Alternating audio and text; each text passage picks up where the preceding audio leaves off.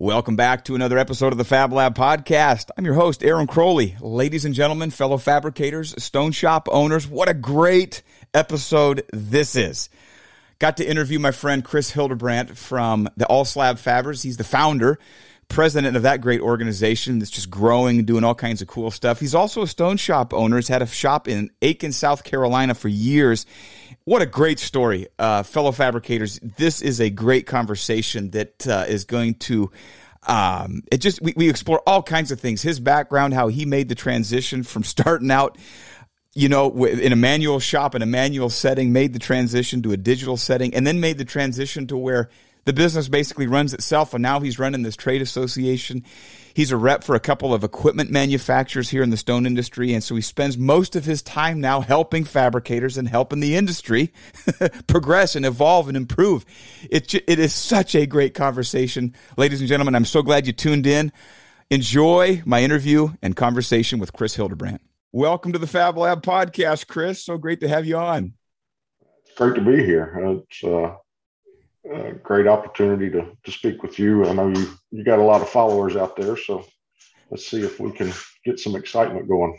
Yeah, well, I think you've got a pretty big group that uh, is following you as well, and so this is uh, a conversation a long time in the coming. We've been talking about it. I think I say that in every interview. these, these, seem to take forever to actually happen, but when they do, they're great. And so, thank you for uh, making time. You are a busy, busy guy, and so I really appreciate you taking time out of your schedule to to sit down and chat. So, t- what what what's the latest? What's going on right now? Uh, just tremendous growth. I feel like I've been on a world tour here last few months. You know, a couple trips. We spent a couple weeks in Vegas, and then uh, getting everything prepared for the next ASF workshop in, in Sacramento. And on top of that, still running a granite company. That's a few things. Wow. So t- just real quick, list off all the the responsibilities that you currently have. You mentioned the shop, you mentioned the ASF. Um, what else are you doing? Oh wow! I uh, last year I, I, made a decision and got coached into uh, becoming an independent rep for Sasso. Wow! And then this past few months, I became an independent rep for BBM Machines, Better Built Machines, and we are in the middle of launching a new router. Wow! So that's kind of exciting. Um, just too many hats and not enough heads to fill them here, here lately. wow. So let me just let me just back up. So you this all started with your stone shop. So maybe just I'd love to kind of hear a brief story of how you know how you got into the industry, how you started your shop, and and how that led to these other endeavors that you've undertaken. Uh, believe it or not, I've been in this business for 28 years this year. Wow. Um, I, I started fabricating in 1994 with a with a little small hand shop and uh, back in the day i used you know like everybody jumped around and jumped around and got a lot of experience between small shops and big shops uh, we like launched affordable quality marble and granite in 2006 so we're working on 16 years of being in business here in aiken south carolina currently we're the only company in the area huh. so that's that's a plus um, and then I've had some involvement with some other organizations. And in 2019, I had bought a my first brand new CNC machine, and we had a bunch of issues. And at that point, I decided to.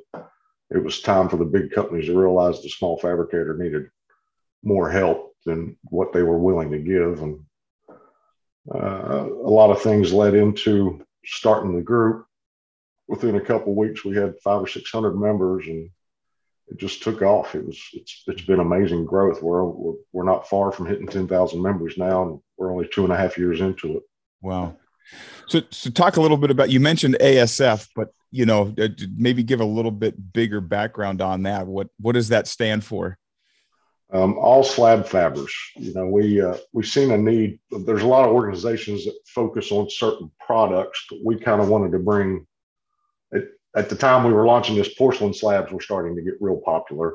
Mm-hmm. Um, of course, quartz slabs have, have, taken taken a lot of the market over the last few years, and uh, we we just wanted to put everything in, in one bundle and, and bring people together bring tile the tile trades in and bring even cabinet guys in to to to show so they have an understanding of of, of the challenges that, that us as fabricators face um, going forward in the, in the industry. It's just it's worked out well. We've we've gained a lot of popularity and um, just don't know where else it's going to go, but it's going to grow and we're going to keep going forward. And of course, we started doing the workshops the same year. Um, we usually have a good turnout 125, 150 people at these workshops.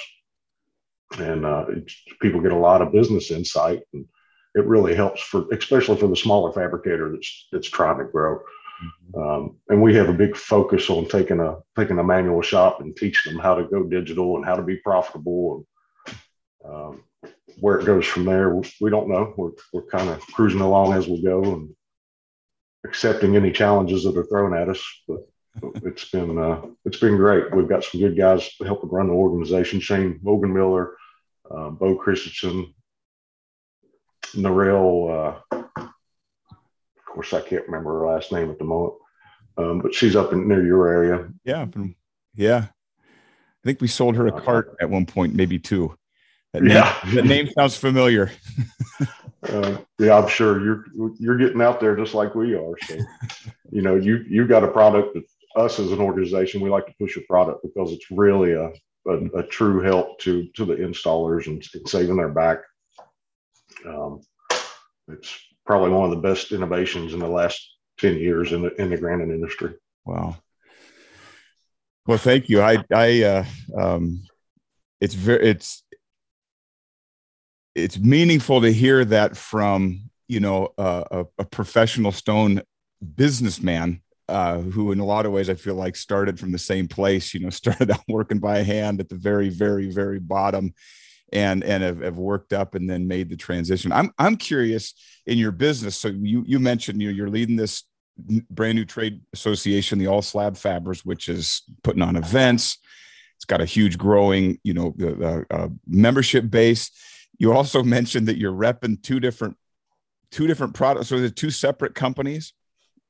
Yes, two separate companies. Um, Sasso USA, which focuses on CNC saws and line polishing machines, and more recently BBM machine, Better Built Machines, that are building a, a hell of a router, hell of a CNC router. It's it's just a beast of a machine.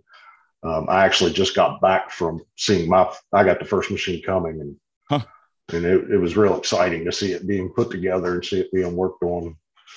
Um, so that's, they're going to see some, some good growth out of that company. I do believe. Um, Brian Johnson, he's, he's been refurbishing machines for about 16, 17 years now. And he's, he's really looked at, uh, at the problems that he's had to endure to to change the machine to be a, a lot better machine. Hmm. So pretty excited about that. Wow.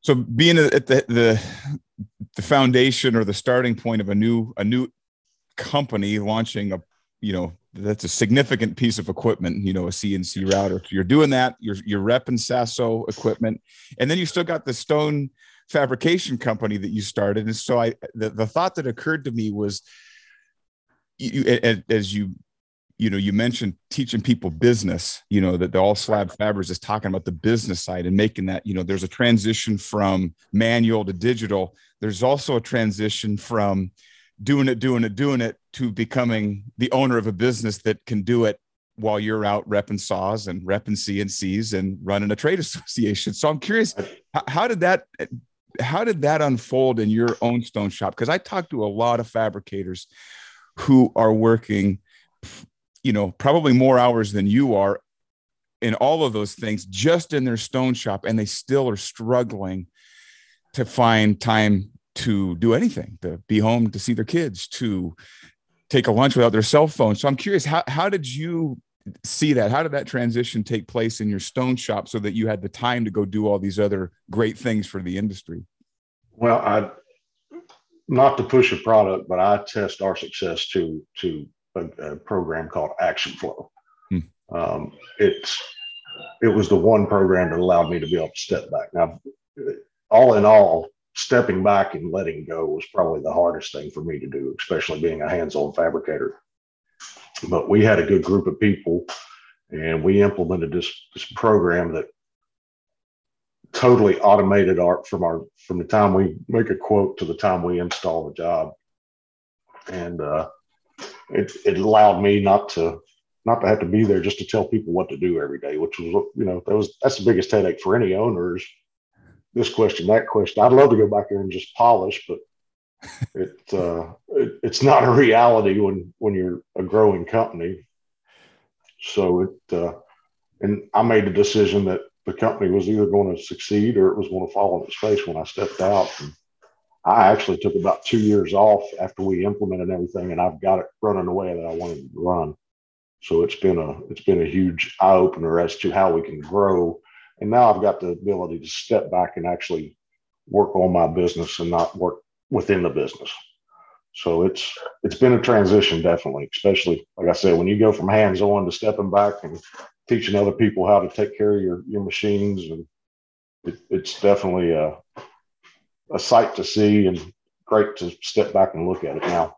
Oh man, well, what a what a massive accomplishment! I think you said something that I actually have chills, literally, as I'm about ready to comment on what you said. You you mentioned learning to let go that that is has has got to be one of the most difficult aspects it, it, you know you're in this catch 22 the situation you're in being the only person that knows all the answers and that everybody's coming to and you're constantly answering questions that's an untenable you, you, you just cannot remain in that place forever you'll just you'll implode and yet the the the step of letting go is is is seemingly equally impossible I'm just curious. What, what maybe just elaborate on that? How how did you come to that? How did that go? What what could you share with some other fabricators that that know they need to do that but are struggling to? Well, I mean, I honestly I was at a breaking point. We I, I literally stepped out and said, "Y'all either figure out how to run this company without me. I've put everything in place. I've taught y'all how to do it. I've uh, you, you know the expectations of, of our finished product. You either figure it out or I'm going. I'm, I'm done. I'm, I'm going elsewhere to do things. Um, I, I just uh, it was at that point uh, in my life that you know we were successful, but we were successful on my back, and it needed to stop. It, it, it was it had to stop, and even for us to grow any further than what we were at that point, it had to stop because it was it was driving me crazy. it was it, it was fun, but uh, I'd had enough. It was time. Huh. Interesting so you you you let go what was what was that like um and, and i'm curious what was your be honest in terms of your was it like okay there's a 50 50 chance we pull this off? Um, am i 80% you know sure we're going to pull this off? I'm curious what you believed was going to happen. At, at that point i didn't know what was going to happen.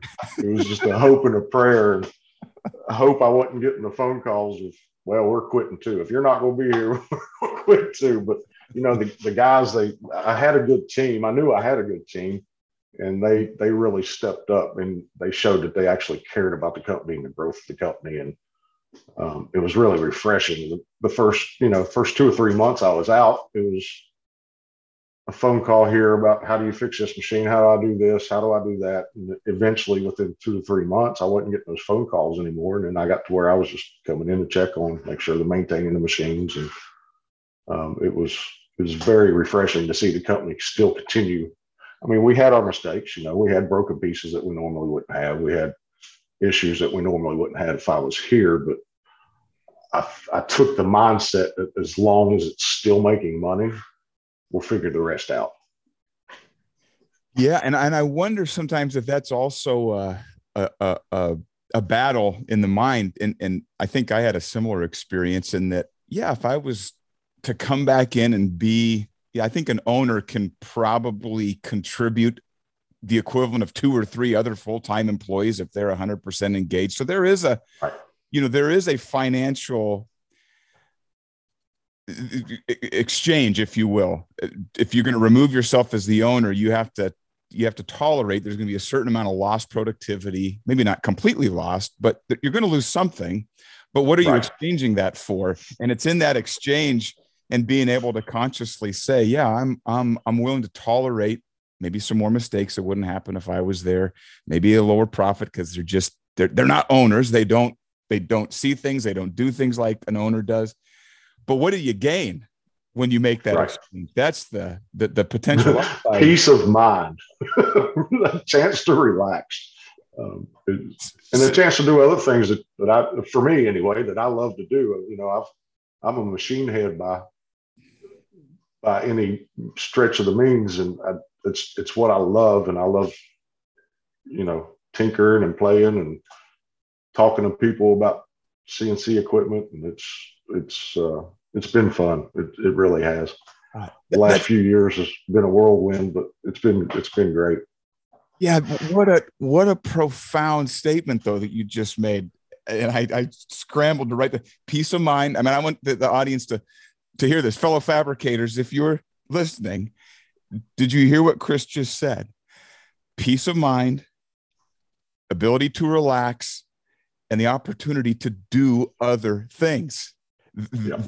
I mean, write that down if you didn't write that down. That is so profound in terms of this shift that you made. Oh, it, it's it's huge. It's it's life changing when you've when you've slaved to a company for so long.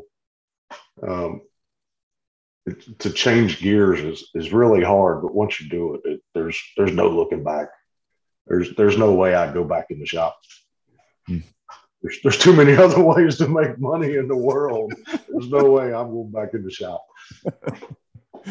oh well that i it's funny that you mentioned that because i've um i've been on this little theme the last few episodes kind of talking about this difference the last episode i recorded is called a tale of two owners and and it's where we started and you know where we've become and that difference between the experience of the doer versus the guy who delegates the work to people that he trusts the outcome is radically different and the experience the quality of life is like it's it's unrecognizable from the previous like you just said to being a slave um, where the business basically dictates everything That's right. what a oh man i'm so glad you mentioned that. That is so profound. And what, one of the thing you you were talking about letting go and and you, you mentioned two things. You mentioned the action flow you know having a process or a framework that, that sort of organized the and made it clear what was supposed to happen every day. Right. um, but then it also you had a, a dependable crew. And i think that that um, i think in this last episode i made the distinction. You got to be able to trust your team and you got to trust the process. Those are two key and you just said it in a different way which i think is profound. So anyway that, that is great. So you, you mentioned do other things and you started talking about the um uh you know all the other things that now you have the time to do um which is which lights you up the most you mentioned the, the equipment and being a gearhead but of the three this the all slab fabbers the cnc machine and selling sassos what what what gets you the most excited Oh, hundred percent all slab fabbers. I mean, it's it's such a joy to. I've I've got so many people that I talk to on a daily basis that just want to know how how how do I grow? How do I do this? How do I do that? And you know, ninety percent of the time they're so wired up and focused on putting out a countertop that they don't they don't know how to step back and how to how to make the decision to to to to buy the equipment that makes their lives easier and and they don't know the programs that can make their lives easier. And there's there's just so much out there for a fabricator these days that if if you're struggling, it's there's no reason for it anymore. Um, you know, financing, of course, is is is a big hiccup with with it. But once you, I think one of the biggest reasons I was able to to do everything is I got somebody to, to, to run our office. And once they were able to do that, then I was able to focus on on the shop and set it up for success. I mean, it's if if you don't have the the people in place, you know, I, I grew up in a family business in West Virginia, and we we did a lot of stuff in the coal mines with with heavy equipment, okay and uh, my, the the owners, my dad, my brother, and my grandfather were always involved in all the day to day activities and everything. But it was such a niche business that it didn't matter. But in a business like this, if you're the one that's trying to deal with customers and you're the one that's trying to deal with the books and you're the one that's trying to deal with all the financing and the banks and the insurance and the city and you have you never have any time. So something I implemented was hiring people to do the stuff that I didn't want to do. I was a fabricator. That's what I like to do. so uh, we, you know, we finally, I think it was 2014, 2015, we had already become a, a digital company with a CNC saw and router, but I was still doing all the programming. I was still running the office. I was still doing all the headache stuff. Hmm. And then we started hiring to, to eliminate the headache stuff. And I got to the point where I could actually enjoy being in the shop and enjoy teaching the guys how to do the stuff. Um, it's it was a big uh, a big transition. You know, we we moved from we started our shop behind my house, my old house, in an old barn, and in 15 we bought a big building and and made the jump. Um, it's been great. I, I, I love the, the changes that we made even though it was so hard to make the decision to make the changes, it, it ended up working out well. Hmm. Well, that that's that's interesting that you mentioned. You know the, and I, I wonder how many business owners don't realize realize that they have the choice. You yeah. know, to you have the latitude, the discretion, the freedom to you know uh, to hire people to do the work either that you don't like to do or the work that you suck at, which is typically the case with me. It's and maybe that's why I don't like the work. But you, you know, we have certain inclinations, and to be able to to you know incrementally begin. It's not like, hey, it's Friday today. I I, I heard this podcast about being free. Monday, you know, it, it'll be a completely different. No, it's a progressive. Over time, you learn how to just just incrementally delegate tasks. And I think what you just said, starting off with delegating stuff that maybe you're not great at, that somebody else may be great at. And that's right. You know, and it frees you up to go do the stuff that number one, you like to do. And, and number two, that maybe is massively more impactful to the business. You know, it, it take me three times as long to figure out a lot of that administrative stuff. Meanwhile, what could I be accomplishing? You know, in in in the rest of the business where my you know my skills and my gifts and my uh, my passions if they were applied there would have you know an exponentially bigger impact on the outcome of the business. And so I, that's just I'm, that's just great. So um what tip, when you talk to fabricators i'm curious how, how does that how do they communicate with you when you're when you've got like a new member or somebody reaches out to you? What does that typically look like in the context of the the all slab fabbers uh, usually it's just a quick PM of how do I do this? How do I do that? And then, you know, eventually we exchange phone numbers and it ends up being a two or three hour conversation at the end. um, but you know, we're, we're open I, and I'm not the only one. There's, there's plenty of members on there that are that the same way. And there's a lot of companies that are a lot bigger than me. We just happen to reach a spot where we're comfortable and, you know, we make decent money and that's, that's where we like to be and don't really have any plans of, growing a whole lot more, maybe a little bit more, but um, you know, diff- different people have different aspects of, of how they run their business, and that's that's what's great with the mix of, of the community that we've built. Yeah, yeah. There's not a one size fits all. There's no one no. way to do this by any means.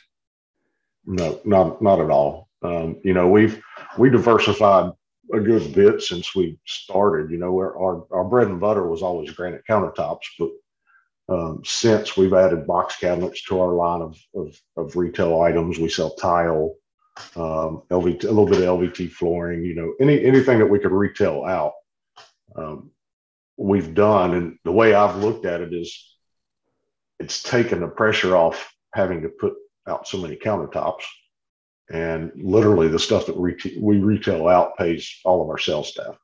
Hmm. So that's that's been a good a good add on. Hmm. And it's uh, a, a good income on the on the side of of our bread and butter work. Yeah. That's fantastic. Well, t- talk about the the way the all slab fabric. It's funny. I I advocate for trade associations and peer to peer learning, and yet I am probably the single worst participant when it comes to engaging in trade associations and, and events and and uh, uh, which is I'm embarrassed to say. I just I guess that's the way of the way I've always been. But but t- just how does it work? What what is the structure of the how you guys communicate. What what um, what do you guys do that's unique to your approach? And uh, I'm just curious about you, just the, the nuts and bolts of how it works.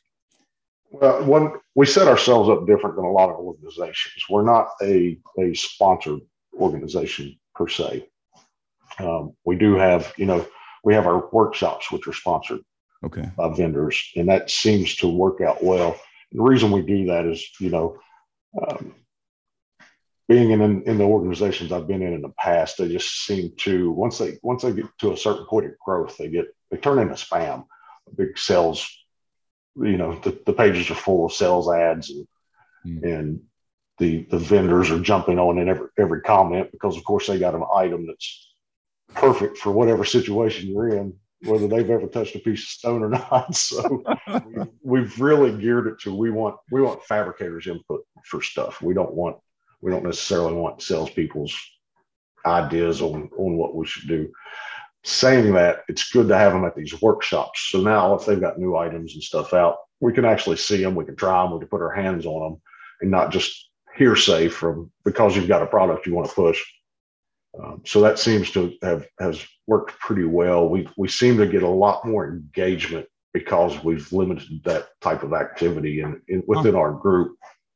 Um, hindsight, it might limit our growth a little bit, but it's it keeps the quality of of what we do to the top. And um, I, I, you know, I get a lot of feedback from other fabricators that are just so glad not to see all this stuff on them. Not, I mean, we you know we want to support our vendors, of course, yeah. but it's it's been great to to just see people comment. And there's there's I'm getting real input from fabricators, not from every Tom, Dick, and Harry that's out there. Right. Cool. And then you, so that's a, it happens on a Facebook group. Yep. We're, we're strictly on Facebook. Okay. Um, and then of course we're doing two to three workshops every year. Okay. And, and getting a lot of people involved in that. It's where it goes from now, I don't know, but we're, we're forever changing everything we're doing because, you know, day one, we never expected this to be where it's at now. So uh, it's, uh, you know, like I said, there's only there's only four of us that are actually running the organization, so it's it's easy for us to get together and make decisions. Um, Narelle Hooker, I just remember her last name. Uh, but she's she's been great. We're we're developing some stuff just for business owners in the background that a lot of people don't see. Um, we're working on a big buyers group. We actually wanted to launch it last year, but we haven't done it yet. We're working on a buyers group to put people together. Um, what else we're doing? We're we're uh, explain the buyers group. What does that mean? So there, it's a it's a group that will have a membership fee. It's the only thing that we'll ever charge for. Okay. But it will provide big discounts to the smaller fabricators. So essentially, what we're trying to do is group smaller fabricators together, so we get the type of discounts that these huge 15 million plus a year companies are, are able to get because they have such a buying power. And we feel that we can group enough small people together to, to get that same type of buying power. Um, it's, it seems to be coming along good. We got a couple good vendors in there so far, and we'll keep working to, to get more in there. There's some things that we would really like to go um, manufacturer direct with that can bypass, especially for some of the bigger equipment stuff um, but it's a work in progress. We'll try to get it launched here within the next year or so.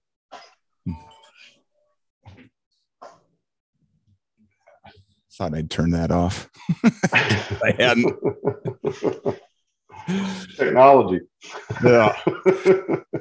it's great, but it kills us at the same time. oh, it's great. So you mentioned that the the event coming up in Sacramento. T- tell tell me a little bit about that. What do, do you guys switch up the focus of each, you know, workshop, or how, how does that uh, how does that play out? Plan for it. What what is that going to look like? We do. We got we got the Sacramento workshop coming up at the end of April. I think it's the 28th through the 30th. Um, we've got a a lot of different things that we're focusing on there. We're going to teach people how to build custom farm sinks. Hmm. Um, we got we got James Danair coming to teach people how to do waterproofing on showers and how to install showers. Oh wow! Um, I'm going to do a, a, a, surface repair class, a surface polishing class, Uh, and we actually have a competition where, people can come in. We're, we're doing a scene competition. So installers can come in and show how good they are. Whoever wins will get a thousand bucks at the end of the day. So they may end up getting their, their whole trip paid for. Um, and of course, some of the vendors will throw in some prizes for the for the consolation end of it. Um, but it's it's I, I can't emphasize just even if we didn't teach classes, the networking with other business owners. It's it's so powerful to to you know, you might have ideas in your head that somebody else may have implemented the ideas and here now you can talk to them face to face and see how everything worked out for them. Yeah. I mean, it's it's it's really huge. Just building a network period is is huge. Yep. Yep. Um, I'm I'm right probably within this actually this whole thing just came about right before we got the offer on our business last year. Um, we we got let's see how do I put I don't think I've ever mentioned this on the, the podcast. let's just say we got out. well, barely. This this job was um I'd been in business for 20 almost 23 years at that. And this had never happened in all the years I'd been in business. A sales rep that we had who had recently retired had sold a job that was so far outside, huge.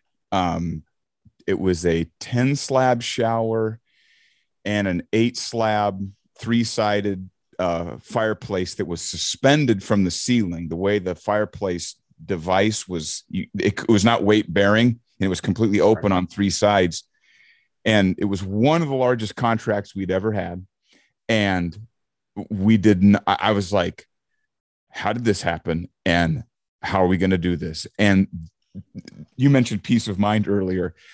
To be able to call now it worked out really cool in the end how it all worked out. We ended up not even doing the job. We were able to hand it off to somebody who actually knew what they were doing uh, which was really cool.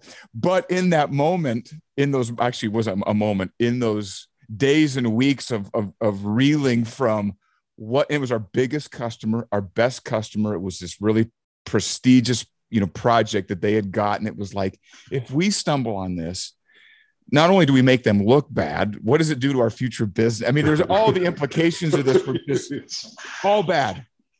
And to be able to pick up the phone, I called multiple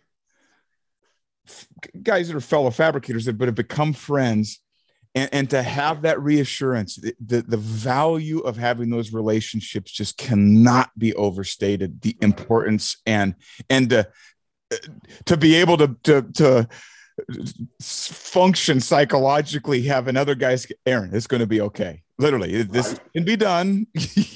No literally it's over. The company's over. We're never we're never going to survive this project. And and just to have that resource to be able to reach out is so important. No 100% 100% it's uh i don't think there's a there's a figure you can put on the value of of having that kind of that kind of network behind you and yeah. just just somebody to tell you, yeah, you'll be okay. We we can help you. Is yeah, is a tremendous tremendous uh, weight lifted off your shoulders when you're when you're taking on stuff you've never done before. Yeah, yeah. Oh, we were sweating. That's an understatement. Well, so th- so there's uh, this event in Sacramento. What give give the particulars? What are the what are the dates? What are the the locations? You know, how do people get in touch? How do people um, you know, for those that are on the West Coast, I imagine you have people coming from the East Coast though too. Oh yeah, yeah. We'll get we get anytime we do these workshops, we get people from all over the country. Um, myself coming from South Carolina, I got Shane coming up from from Florida, uh, Narelle coming down from from Portland. I've got Bo coming from Salt Lake. Um, and the workshop is going to be at Steve Basquist shop, S and D Custom Stone and Tile and the dates are April 28th through the 30th. Uh, you know, we'll we'll be providing breakfast, lunch. Um, we'll have a nice little happy hour after, so people can s- stand around, drink some beers, and talk and talk business. And and it's uh, I, I I don't know how else to explain it, but they're just awesome. It's awesome to get these workshops, and it's it's such an important role in in the in the industry that I don't think people realize how important they are. Um, but it's uh, it, it's going to be a good one. Um, West Coast out there, you know, that's something out here on the East Coast. We're not used to doing a bunch of lamination work. We're not used to doing a bunch of miter work, and it's it's great to to get to a shop that that's what they specialize in. Yeah, yeah. Um, because the, the, market is changing, especially when you start getting into to fabricating porcelain. That's all you can do is, is miter work. So it's a it's a good opportunity to learn. Definitely yeah. learn. Um, it's also an opportunity to see how uh, another small guy has went from a manual shop to a digital shop. And Steve's going to talk about the, the importance and the growth of, of how he's changed. Um, and one of the topics that he's going to talk about, in you know, we try to have these break off sessions where it's just business owners talking in, in, in a separate area, and we'll let the you know you bring your fabricators. The fabricators can be hands on doing work with the vendors and trying tools out and stuff, and we'll separate the business owners out, and we'll have these little private meetings, and um, you know he's he's really going to emphasize on what just networking has done for for his business. Mm. Um, because you don't know, you know, you get stuck in a rut when you're when you're a manual shop and you don't know what else is out there. Yep. Um, and you just keep trucking along doing the same thing and don't even think about change and growth when you're when you're in that mindset. Yeah. Yeah. And it and it's it's interesting. I think um there, there were many stages. We started out the same way. I mean, I don't know how many kitchens I cut out of the gate with a skill saw, not a track saw, a skill saw hand grinding every edge, hand grinding the seams, and every. Then we bought a rail saw, Harris AccuGlide. It's like, oh my, I'm never going back. Just like you had said, I'm never going back. And then, right. then we we went, we got a pro edge. It's like, I'm never hand shaping or routering a you know a, a straight edge ever again. right. Then we bought a bridge saw, and then a CNC, and then a then a Sasso, and the, the, the whole it just. But making that leap, you know, is in isolation when you've got no one else to bounce those ideas off of. Um, but they're they're so great. Once you make the leap, you will never. The thought of going back and doing it the way you're currently doing it is like no, Just makes you cringe. it's like I'll do something else. yeah, there's there's some there's another way to make money out here. This is ridiculous. uh, it's it's such a hard, demanding business too. It's Uh, yeah believe me guys out there it, there is a better way. There is an easier way. It doesn't have to kill you. Well and it doesn't have to take 80 hours a week. No. You know and and i, I love i just love the the story that that you saw a need. You got your stone shop to the place where it allowed you to go reinvest back into the industry and and to have the time to do that. And there's a zillion other problems in this industry that are waiting for somebody to create the solution. Oh, 100% 100% i think i think our biggest challenge these days is, is labor.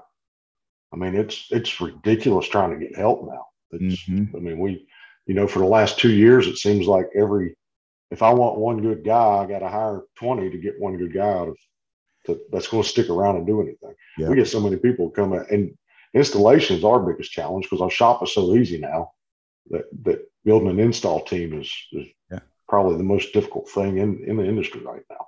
Yeah. So you you get things like no lift, which helps because people ain't killing themselves. I mean, I've, I've had people come in, they'll, they'll work two hours and say, "No, this ain't for me. I can't do this." Yep. Um, and wages for for labor now is skyrocketing. Yep. I mean, I I just gave a ten percent increase across the whole company, hmm. just just to try to retain people and and and try to cover some of the inflation of, of the last couple of years. And, yeah, and it's that's that's a real challenge. Well, and that's the thing is is those dynamics outside of our industry are shifting and progressing, or at least in, inflating. Maybe that's the the so everybody's costs are going up, and and other bigger industries who who maybe have more margin and more control, more ability to shape things can, you know, my daughter was telling me In-N-Out is starting people at 17 bucks an hour. Yeah. You know, and when you're used to paying an installer who's got three years of experience, $21 an hour, and you you you look at the the spread in terms of what they're going to do to their body, how hard that work is, how stressful is it? It's like you can see it, it puts enormous pressure on our industry to do things like what you just did. That I mean, you've got oh, you, you can't afford to be without them.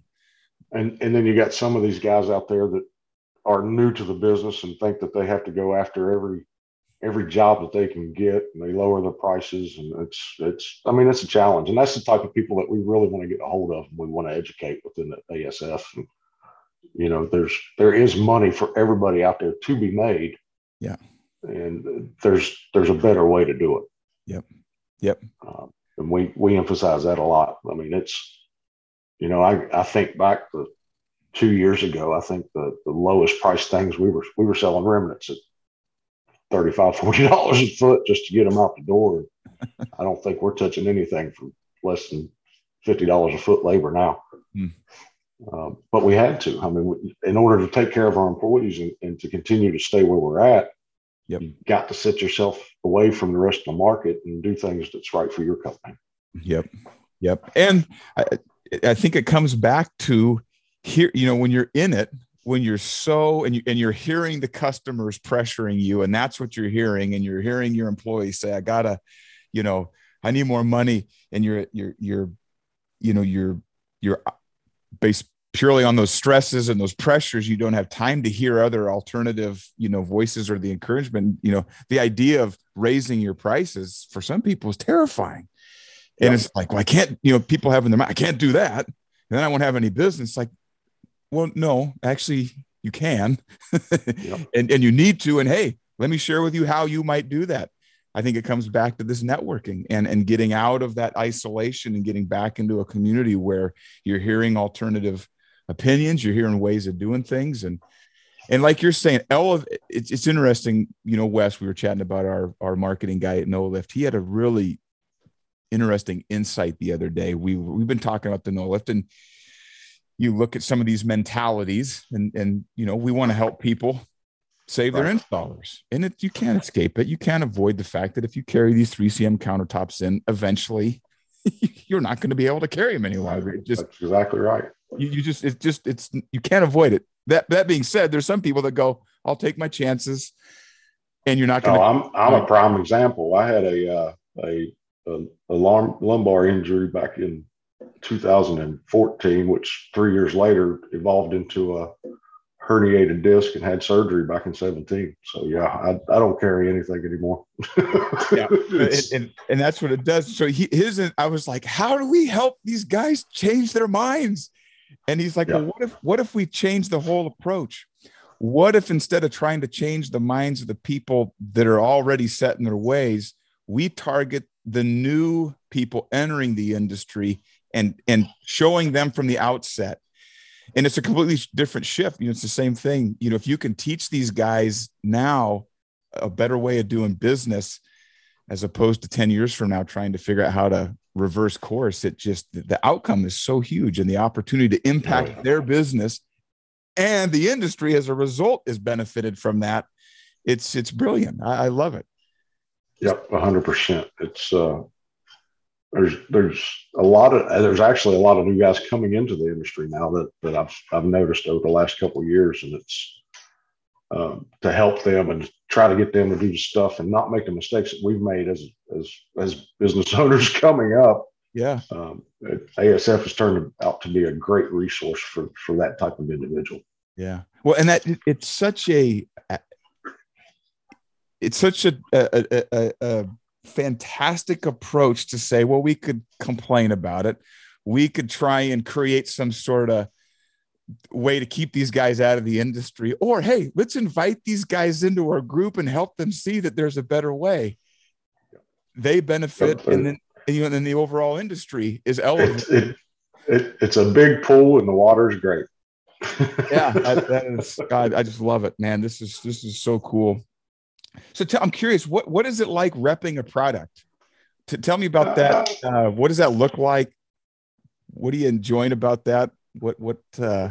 You know, for me, it's not so much the product as it is is if if you're dealing with me, you're going to get support from me. Um, so it's been it's been a pretty easy transition because I'm not really doing anything different than I was already doing within the industry anyway. I just have products behind me to back it up now. Yeah. Uh, but it's it, it's great to go in and see somebody's I've, I've got a customer that's actually close to me. He's he's in McCormick. He's only about a 45 minutes away from my shop, and to see what uh, how his life has changed just by a simple CNC saw.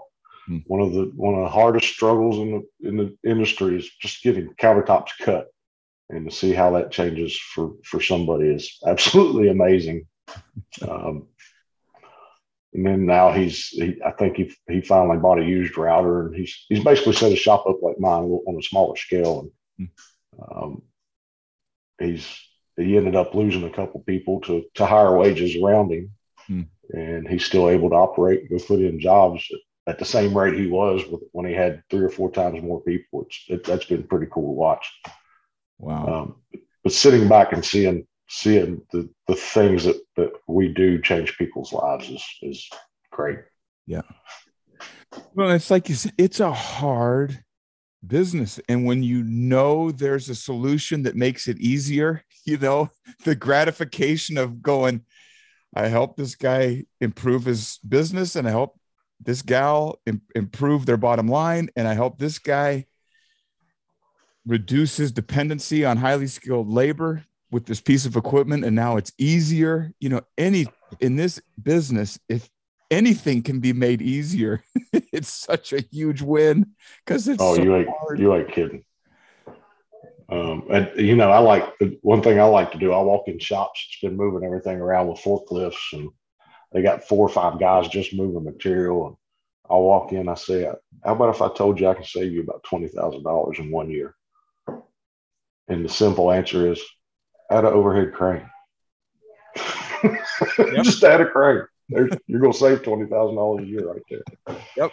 Uh, it's it's just the simple things that we as as business owners never really look at because we're so involved with the day to day stuff that yeah we never step we never take the time to step back and see what we can do to to improve.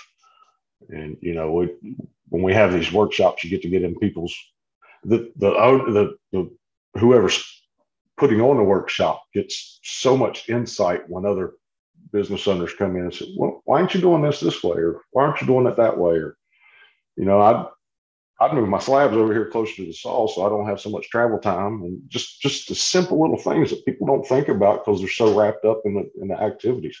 Yeah. And you get out of your shop for a few days. Yep. You know, and, and then you see, you know, you could probably speculate one two three four five things that are just just by observing how somebody does it differently where you can go oh move the slabs closer duh. How come i didn't think of that? You know it's just like and then you you you you do the math and you go okay yeah in a month i save oh i only saved 800 bucks a month by doing that in, in labor. Okay well multiply that by 12 that's actually almost 10000 you just put $10000 in your pocket by moving your slabs closer to the saw. Yep how hard was that? And and now now multiply that by your growth over the next five years. Yeah. I mean, and it's it's the simple things that people don't like I said, they just don't think about. The flow in a, in the shop. You know, we we've set our shop up. I, I like to look at uh, one of the biggest references I use is, is Ford. Okay. And their assembly line, and they were the first person people in the in the country to set up a, a, an assembly line from one end to the other. And that's how I set my shop up. Slabs come in one end of my shop, finished product goes out the other end of my shop. Um, and just stupid, simple stuff that nobody, you, are so involved in, in everything, you don't even think about it. Yeah. Yeah. What a, and that, and their, their case in point, when you go to somebody else's shop, you're exposed to it's, you know, you, you get to see it. You get to, you get to yep. touch. It. It's like, oh, wow or you may approach the shop owner with an idea to help him. I mean, it's it again. It, it always it just comes back to to network, network, network, and and how it can really help you grow. Yeah, for sure, for sure. So tell me about BBM. I'm not I'm not familiar with that. You, you I think you said you were getting one of their first machines. So is that a yes. they building that here in the U.S. It's it's being built in Simpsonville, Kentucky, right outside of Louisville. Okay. Um, the man's got a lot of experience. Like I said, he's been he's been rebuilding CNC machines for the last 15, 16 years or so. And uh, he's he's really tackled all the issues with some of the other major American brands Um, implemented some of the Italian technology. Um, one thing I really like that they're doing is they're doing an open source, so you're not stuck to one one programming software. You can, if, if you got if if you're in a shop and say you're using Easy Stone, we can put Easy Stone on a machine. If you're using Alphacam, we can put Alphacam. I personally use a program called Taglio, so we're putting Taglio on my machine. Um, the first company to actually do open source. It in the beginning, it'll make it a little hard for him to troubleshoot program issues, but in the end, it's I think it's going to be a great, great idea. And the, the machine, it really is just it's built like a tank. Huh. I mean, we're talking about 45 millimeter linear rails, two inch thick linear rails on all axes. Um, the a, a, simple thing like a water union on most machines, it was a pain in the butt to change. You had to take the whole head apart to to change them. He's he's set it up to where it's just a simple change out without having to take stuff apart. The head cover, you don't have to take the whole daggone head cover off to get to everything. It's like a, a, a hood on a car. You just lift it up so you can get to it. I mean, there's, there's just so many things that after servicing these machines for so long, he's really put all the thought into the headaches that he's dealt with by by rebuilding these machines, and he's he's implemented that and, and changed the technology uh-huh. a bit. Um, true, a true 20 horsepower spindle, um, which is way more than we need in this in this industry for for what we do. The the machine's built to last 20 years. It really hmm. is. Um, I'm I'm I'm proud to be on board with with Brian. He's he's a, he's a good guy and he knows how to build these machines. Oh, that's very. Um, it's, cool. it's, exciting. He just moved into a new facility, so it's it's really exciting. Huh. Um, I think it's going to be a, a, huge success, especially on the on the East Coast at this huge 3CM market. You, and that, you know the Pacific Northwest is all 3CM. I think most of the mountain states are. Is is it just California, Nevada, Arizona, kind of the last holdouts of this lamination? Yeah, pretty much. They don't want to handle the the heavy weight. well, actually, can't blame them, but uh, now that you mentioned it, actually, I was thinking about this a minute ago when you were talking about um, uh, Steve's going to be talking about mitering. Um, I got to be really careful. I'm going to get myself in a lot of trouble here.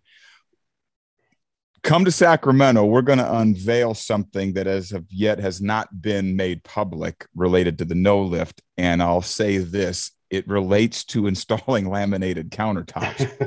it's about time. We've been waiting on that.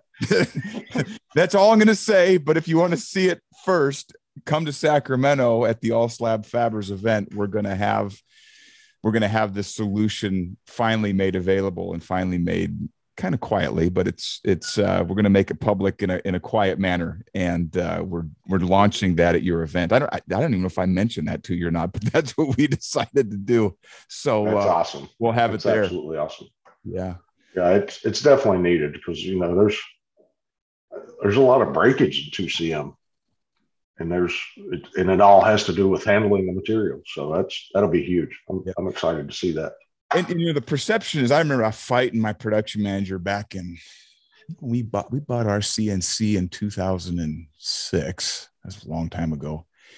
And that was just that we were just and i remember that because we had the 4c we had to buy both bits. We had to buy a set of 4cm bits and we had to buy a set of 3cm bits because we were in that transition where it was going both ways and i was fighting my production manager. I'm like these freaking 3cm because i'd gone to work in the in the early 90s for a company that that's all they they imported their own slabs and it was all 3cm they were a commercial company that got into countertops. And i'd already been like i we're not going to carry these 3cm counters into the house. And he was like the labor on this laminating is absolutely killing us. We got to go to three anyway so the perception is is that two in my, in my mind 2cm was lighter and it technically is lighter but it's still heavy and you still yeah. break those countertops and I remember actually at your event last January at uh, Shane's shop. Um, I don't remember the guy's name. He was the rep for uh, the LT55 or Laser Products. Oh, Drew. Yeah, he showed me a picture of the screws in his spine holding vertebrae together. He was a 2cm laminate installer and had to have vertebrae fused. So the 2cm still heavy. it ain't Yeah. as heavy as and it's and it's awkward. It's awkward to carry. yeah, it really is. Um, you got to be so much, especially when it's mitered. You got to be careful with that front front edge, and yeah, it's uh, there's no easy market, regardless of the lighter material. There's still no easy way to handle stone. It's no matter what you do. Yep. Uh, Anyway, I, little I'm kind of thankful. I'm kind of thankful for the invention of quartz. At least it makes it less breakable. for sure. I didn't mean to make that a plug for the no lift. That is not my intention here. But I mentioned it. I thought I could I could slide that in there. So what what, what else is going on? Anything else you want to? I, I just love to hear what you're what you got cooking and what you're excited about and what what what the audience might benefit from just hearing your perspective on things. Well, we do have two more workshops planned for the for the rest of the year. Okay. We're going to um, Alex DePietro's shop in Rye, New York. He just uh, finished getting a new TD Robotics robot carving robot Oh wow! installed, and he's still working out, so learning how to program some of that. So that's going to be really really interesting to see. Um, Alex has been he has built a, a heck of a shop. His dad started the shop years and years ago, and him and his brother have kind of uh, taken control of the shop. And Alex, the growth that he has done, he's been importing his own marble. I mean, he's he's really taken his shop to to the next level. So that's going to be an exciting. We're still working on the agenda for that. Hmm. And then the end of September, we're going to do another one for our three year anniversary. We're going to do one here at my shop. Oh, right on. Oh, Yeah. fantastic! Gosh, So the, the very first workshop we, we did was September of 2019, and that was here at my shop. So it was felt it was a good place to have an anniversary workshop. Wow, very cool. Very cool. Well, not that you need to take my advice, but being in the Pacific Northwest where it has been snowing the last few days, which is completely ridiculous for this time of year, warmer, drier, Hawaii, I don't know, Arizona, Phoenix, Florida, those, I love those. Uh, not that you're listening to me for advice, but those kind of places sound very appealing right now while it's. Any, Sacramento. any, anywhere down south. yeah, exactly. That sounds like a plan to me. So, well, wow, Chris, I, this has been such a fun conversation. I'm glad we finally got to sit down and record a conversation like this and just talk. And uh, Right. I, I, you have shared so much incredibly important and valuable information today. Just talking about your own experience, talking about the all slab fabbers. I just, I'm, I'm, I'm grateful that you took the time to, to have this conversation because I know the audience is going to benefit a lot. And I, ho- I hope a whole bunch of you make it out to Sacramento here in a couple of weeks. And so, Chris, Yeah. thanks for being on the Fab Lab podcast. Well, thank you. Thanks for having me. It's uh, it's been fun. Yeah. Hey, well, we'll, we'll see you in a couple of weeks face to face. All right, sounds good. See you soon. Yeah, bye bye. Wow. Oh, that was a great conversation. Fellow fabricators, I hope you were taking notes and uh, and that you learned a lot as much as I did in hearing Chris's story, talking about his his time, his background, his experiences in the stone industry, and how he's made this transition to where he is now leading this organization, putting on events all over the country, creating a network, a peer group for fabricators to grow, learn, expand, and evolve um, and and move out of this, you know, the the the place that a lot of us started from, just really difficult, really hard work, and moving into a place where the profits are higher and the workload is decreased. What a great interview. Fellow fabricators, if you'd like to reach out to me, if you would like to take advantage of a, uh 90 minute complimentary coaching call, if you would like to talk to me about how to make a similar transition, learning how to trust the process, learning how to trust your highly esteemed staff so that you too can get more margin in your life, increase the profits of your business, and um, and accomplish some things that you maybe didn't think were possible. Feel free, go to the show notes. You can uh, click that link there, fill out some information. I'll touch base with you. You can also visit aaroncrowley.com. You can pick up a copy of my book, Less Chaos, More Cash. You can also download the first three chapters for free. So, ladies and gentlemen, we got more stuff coming, more interviews, more great content. Until then, happy fabricating.